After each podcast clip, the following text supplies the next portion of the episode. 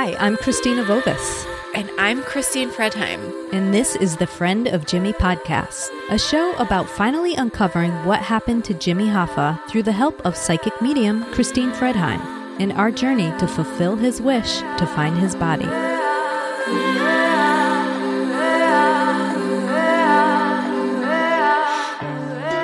Welcome back to the Friend of Jimmy podcast, episode 2. In our last episode, we heard the story of how Jimmy Hoffa and Frank Sheeran led Christine to his body in the Renaissance Center in Detroit, Michigan. Jimmy and Frank confirmed that the way it happened in the Charles Brandt book, I Heard You Paint Houses, is true. Frank killed Jimmy by order of Russell Bufalino. But what Frank didn't know was what ended up happening to Jimmy's body. In this next episode, it's nearly two months since our last interview. Christine is now back in Norway and I'm in LA, and we conduct our calls over Skype. After Jimmy made an unexpected appearance during our first interview, I thought it'd be a good idea to talk to him some more and see what else we can learn from him. Shall we begin?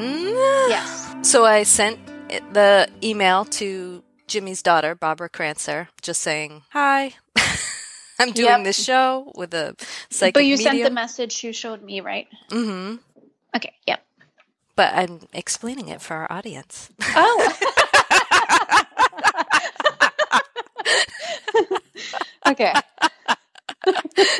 so I sent a letter to Jimmy's daughter, Barbara Crancer, saying, you know, we're working on this documentary podcast project, and your father has come forth while we're trying to work on another case. And we have some messages for you, basically. So that's happening. That's in motion. She's aware of us as long as she read the email.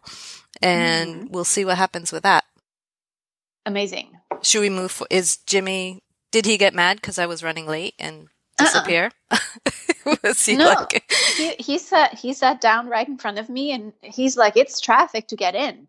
And I'm like, please please t- explain more. what do Uh-huh. you mean traffic to get in? Did you drive here? Is this a message to someone else? Because sometimes they just speak to me and they think that I just automatically get it. Uh huh. And he's like, No, you're busy and I have to wait. It's normal because I'm not supposed to disturb you. And I'm like, Oh, that makes sense. I've been running around like a crazy person for the last four months with everything going on. And every time that I'm ready to talk to him, he is just there immediately.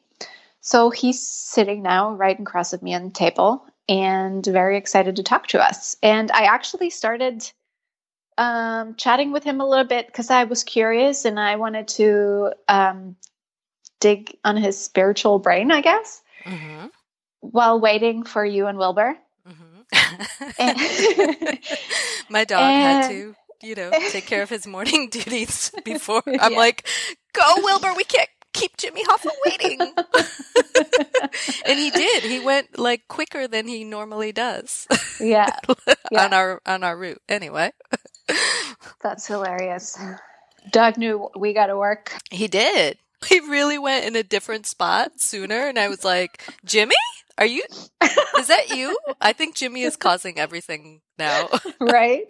which is another question I want to ask him if he is, or I'm just Mm. drawing conclusions that make no sense. Well, he made me like really clear today about how he's not supposed to distur- disturb more than what is helpful, Okay. but that he really wants to dig in and do everything. Um, but as I was talking to him, I wanted to um, just ask questions such as why was it so important for him to give his daughter peace?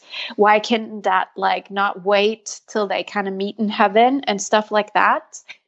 And he mentioned to me that like i have worked with spirits for many many years and as far as i know or thought i knew if you don't pass on to the light you're in between stage and then you're kind of like a ghost the kind of ghost that you would need someone like me to send them into the light because they haven't moved on usually has the reason for not having closure with their lifetime and they need help for that or they don't feel like they deserve it either. Some people actually feel like they they don't deserve that love that's coming to reach for them. But as for Jimmy, I'm like I'm curious because I always uh, see you not as a ghost, but also really strong and powerful. So it makes me feel like he's not in between. But then he showed me like he is connected to that world, but he has anchor here on earth. So he says like he's not like a haunted ghost, but that he has made like a plan, a deal to be able to do it this way. And I found that really interesting because I remember when my dad passed away from suicide, it took him like four, five years before we were able to send him to the light because he didn't feel like he deserves to go there. But in spirit, they made an agreement that since he left me, he was bound to help me out as much as possible in this lifetime. So he's kind of like, he is my primary guide. And I got the same message from Hoffa saying, I'm like, do you had do you have anyone to talk to in, where you're at? And he shows me almost like that he's in a booth what's connected to earth but he can call home. Like he can phone and talk to people but i guess it's in a way to to make us understand how he contacts someone but he knows that because i asked can you tell us the future? Can you tell us the outcome? Where do you get that information from and he shows me that he has chosen to stay anchored on earth until he's able to give his daughter peace. And it's important for him to do that before she passes away because he wants to be on the other side in a fulfilled and honest and and whole way. And right now since he's anchored to earth he's not with his wife. He's not with anyone. He's kind of like in that booth waiting to get that closure so he can go and if his daughter passes before he's able to finish up this business here on earth, he won't be able to greet her in that fulfilled way that he wishes to. And that's why he's so eager to do it because, regardless, he's doing it for his daughter, but also for his own soul, his own uh, well-being as a as a source. And I'm like, did you plan this pre pre lifetime and he said yes. And i'm like who did you discuss it with? Who did you plan out that this was going to be your be your thing? And he said well we're all connected and i discussed it with you amongst with my you know soul soul group of people as well. But we me and him had made this deal before being born that i was going to help him get closure with um, solving his case, which is going to be a thing that I'm going to continue to do with many cases after him. So it is really like me helping him, him helping me. And um, and then it was really, really strange because I said, asked him, what does he do? What can he do to be involved? What can we do to make this more of a powerful um, a powerful outcome to everything that we chooses because I've I've learned on this road to do what I'm doing that you get a lot of closed doors. And he said that you know praying is a really honest and, and powerful thing.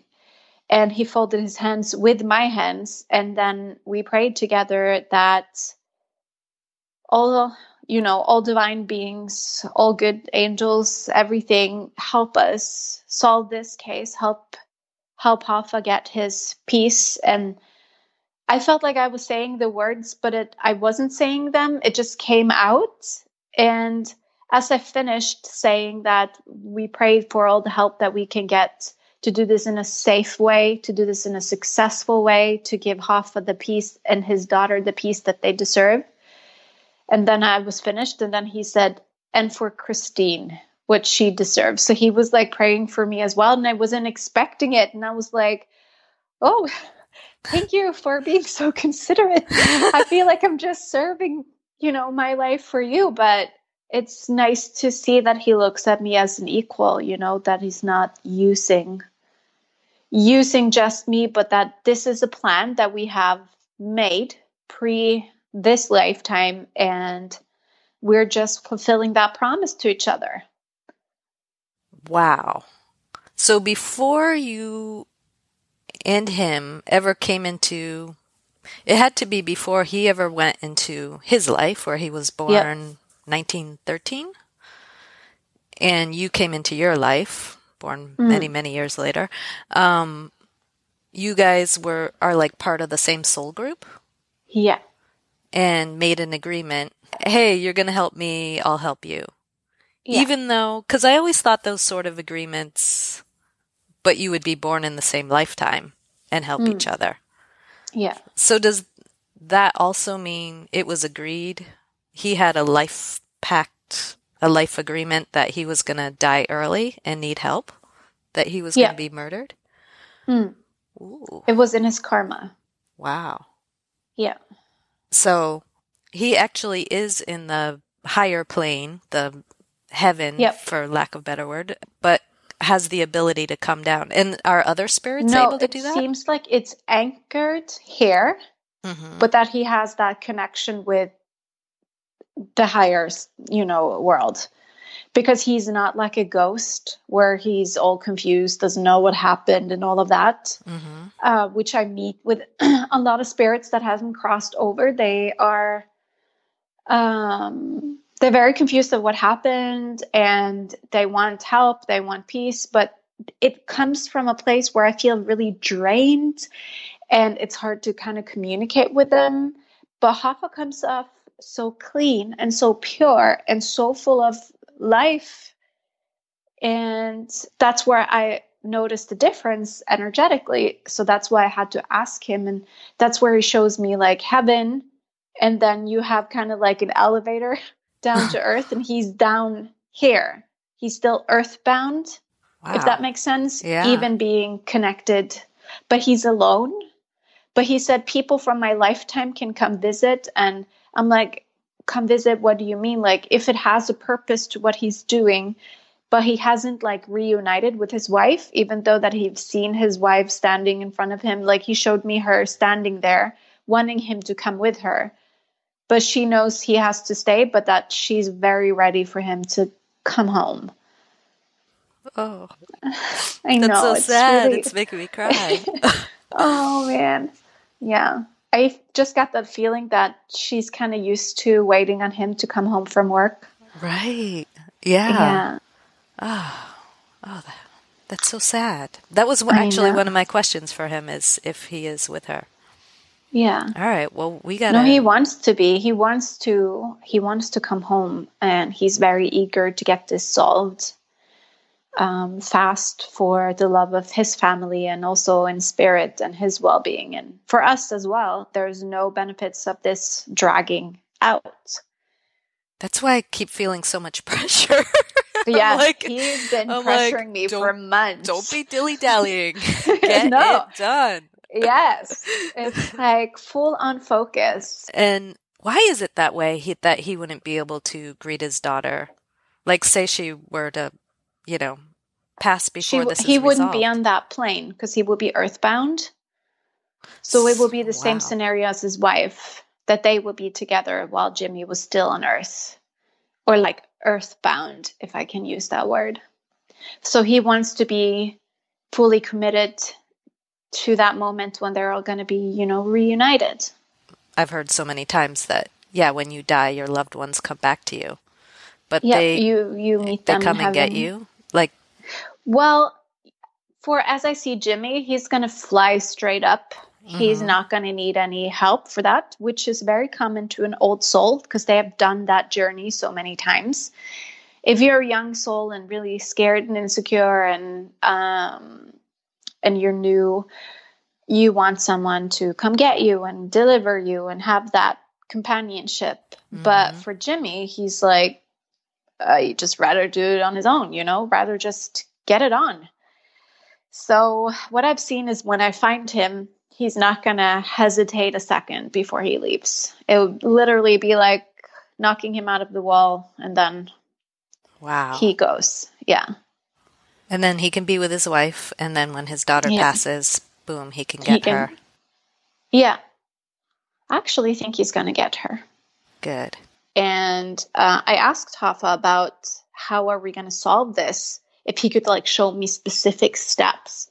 And he said like um, you know, going to the daughter and being able to reach her. And he said he's going to do everything in his power to make her, you know, um, take us seriously. That that awakens something in her that she feels like she has to do it.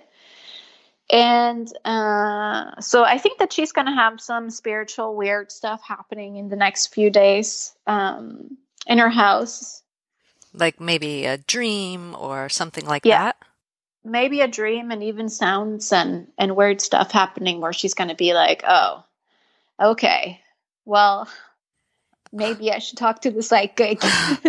Is he going to knock on the door? uh, like when he knocked on the door with you. Oh, yes. Oh my God, that was scary. The thing to share is that we both got this knocking sound at the same time. When you heard the knocking at the door, I was somewhere else. Yeah. getting at the salon, getting my hair colored. As always.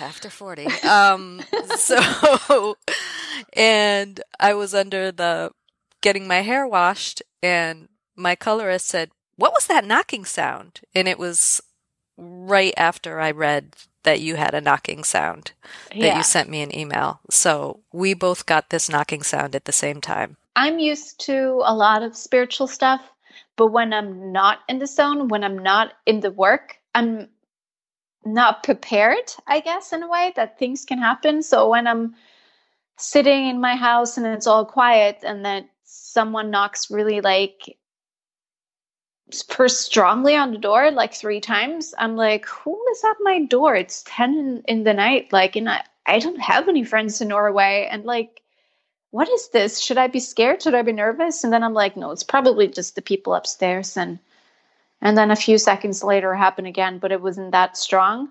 So I'm like, okay, don't be scared. Just open the door. And then when I walk down the hallway, I have like glass in my front door and I can't see anything out. And it just like terrified me. And I opened the door and was no one there. And I'm like, that was really really strange i usually don't hear a lot of knocking and sounds when where i'm living now it's a very peaceful place and uh, i don't know it just freaked me out i want to know if that was jimmy or maybe he can tell us what it was in general he's just laughing and he's just like it's this project knocking on your door like get to work it's like really wow yeah, that's just what he shows. Like the- this project is banging on the door, ready to come out. That's what he's showing. That's really interesting because I was thinking like, oh my god, I'm gonna be robbed. I'll be murdered. No one's gonna know it because my kids are away and I don't speak with my ex anymore. I'm gonna be dead in my apartment for three weeks. like the the it's the project. It's the energy of the project. Yeah. Whoa. Mm. Wow. And he showed me like after contacting the daughter, that's going to be a boost of love. And then you have the FBI and the podcast that comes together. And he said, You already solved it. And I'm like, I know I already solved it, but how do you manifest it into actually human uh, paperwork, I guess? so the rest of the world knows. So Barbara knows. Yeah. And knows for sure. Yeah no he just said like i've solved it already so now it's just like the annoying things of uh, having humans to verify verify verify yeah verify uh yeah and i'm norwegian by the way my english will not be perfect at all times